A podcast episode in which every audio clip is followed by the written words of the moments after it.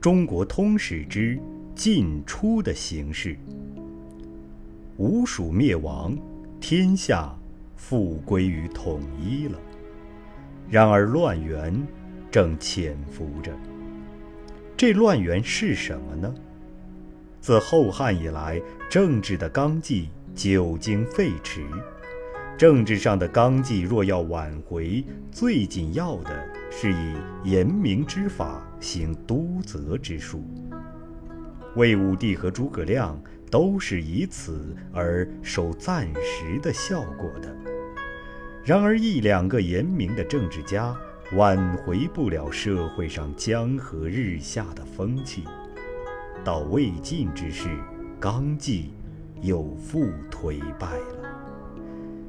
试看清谈之风，起于正始，至晋初而更甚，直绵延至南朝之末可知。所谓清谈，所谈的，就是玄学。谈玄本不是坏事。以思想论，玄学要比汉代的儒学高明得多。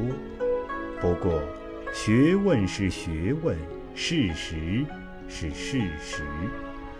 因学问而忽视现实问题，在常人尚且不可，何况当时因谈玄而蔑视现实的，有许多是国家的官吏所抛弃的。是政治上的职务。汉朝人讲道家之学，所崇拜的是黄老，所讲的是清净不扰，使人民得以各安其生的法术。魏晋以后的人所崇奉的是老庄，其宗旨是为违心任运。狡黠的讲求趋避之术，养成不负责任之风；懦弱的，则逃避现实以求解除痛苦；颓废的，则索性蔑视精神，专求物质上的快乐。到底人还是现实主义的多，物质容易使人沉溺，于是奢侈之风大盛。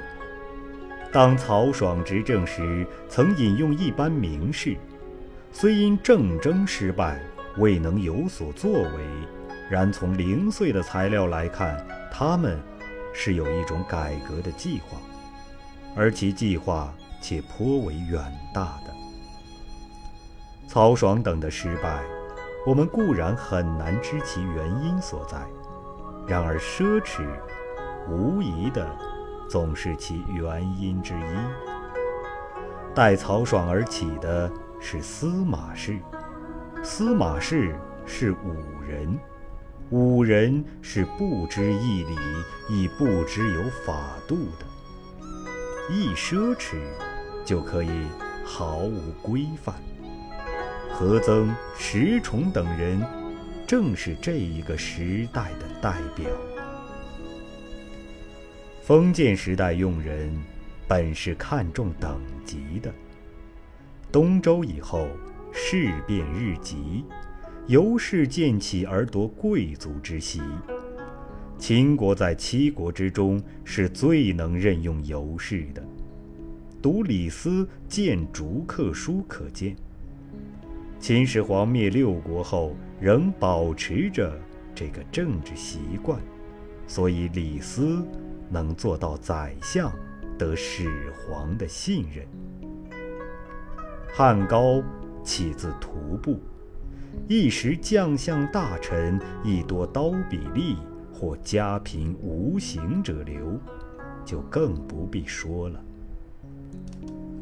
汉武帝听了董仲舒的话，改革选法，博士、博士弟子、郡国上计之力。和周郡所察举的秀才孝廉，都从广大的地方和各种不同的阶层中来。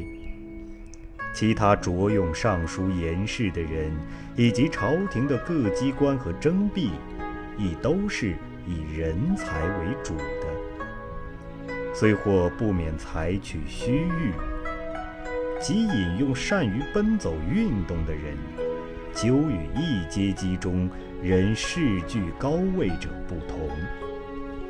魏晋已降，门阀制度逐渐形成，影响于选举，高位多为贵族所盘踞。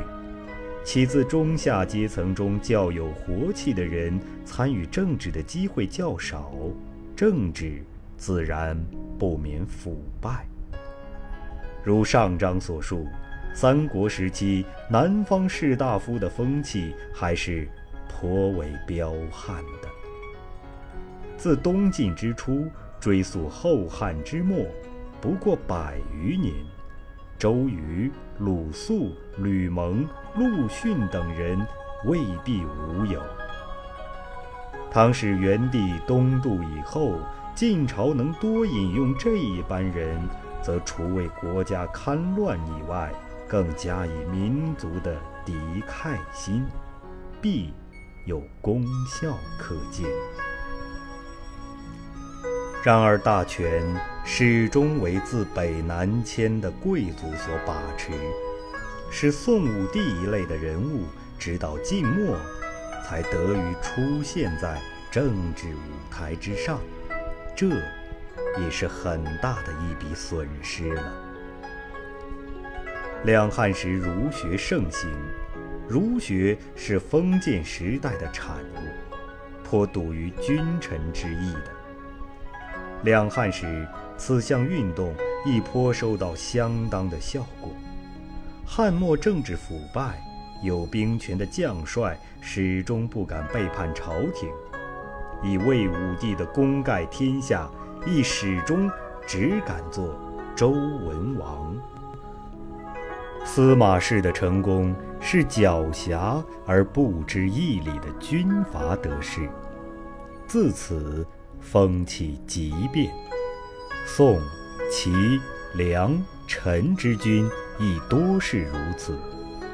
加以运作短促，自不足以致人忠诚之心。门阀用人之习继承，贵有子弟出身便做好官，富贵物自所有。朝代变换，这般人。却并不更动，遂至君臣之念已亡，保家之念弥切。中国人自视其国为天下，国家观念本不甚发达。五胡乱华虽然稍稍激起民族主义，尚未能发扬光大。政治上的纲纪还要靠忠君之义维持。而其颓败又如此，政治自是奄奄无生气了。秦汉时虽有所称都尉、调兵和统帅之权，是属于太守的，其实所行的是民兵之治，平时并无军队屯聚。一郡的地方大小已不足以背叛中央，所以。柳宗元说：“有叛国而无叛郡。自刺史变为州牧，而地盘始大，乃称为刺史的，其实权力亦与州牧无异。郡守亦有执掌兵权的，遂成伟大不掉之势。晋武帝深知其弊，平吴之后。”就下令去刺史的兵权，恢复监察之制。然沿袭既久，人心一时难于骤变。平吴之后不久，内乱即起，中央政府顾不到各地方，乃借各州郡自行镇压。外众之事遂成，其南朝不能进革。自秦汉统一之后，国内的兵征既息，用不到人人当兵。若说外征，则因路途遥远，费时失业，人民在经济上的损失太大，于是多用折发或折戍。至后汉光武帝时，省郡国都尉，而民兵之志遂废。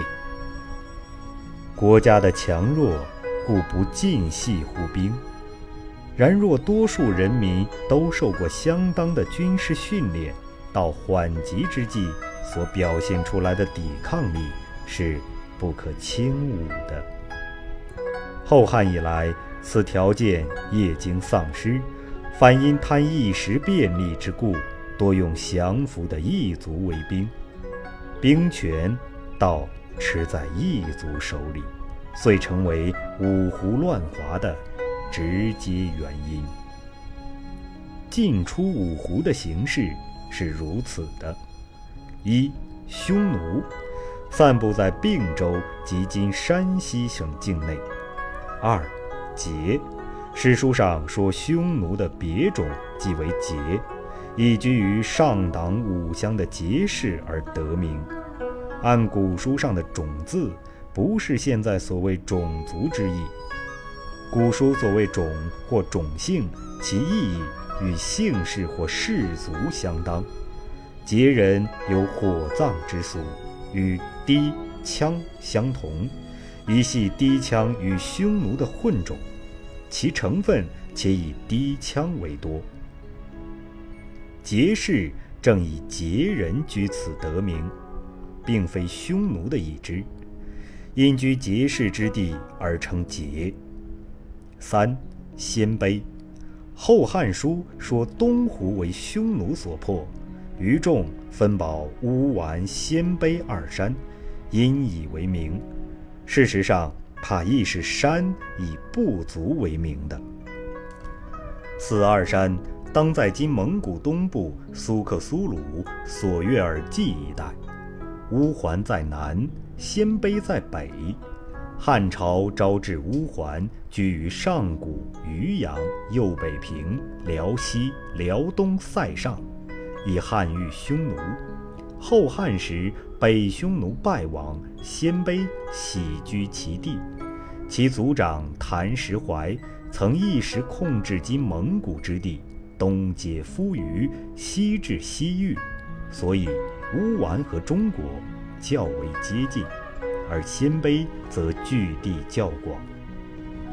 曹操和袁绍相争时，乌丸多附袁绍，袁氏既灭，曹操袭破之于柳城，乌桓自此式微。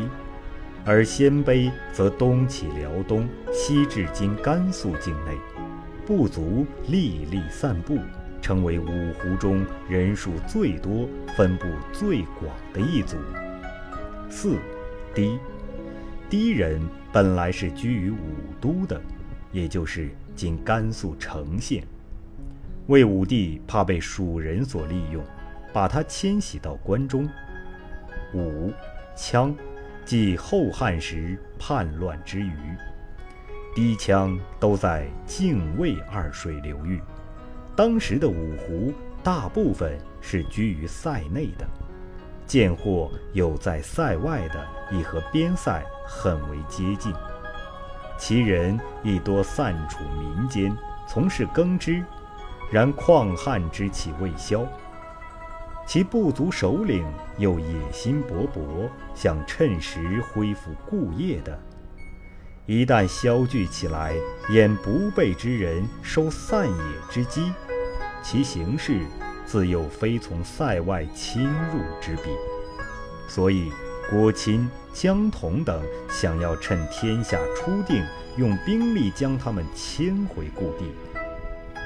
这虽不是民族问题根本解决之方，亦不失为政治上一时错置之策，而晋武帝因循不能用。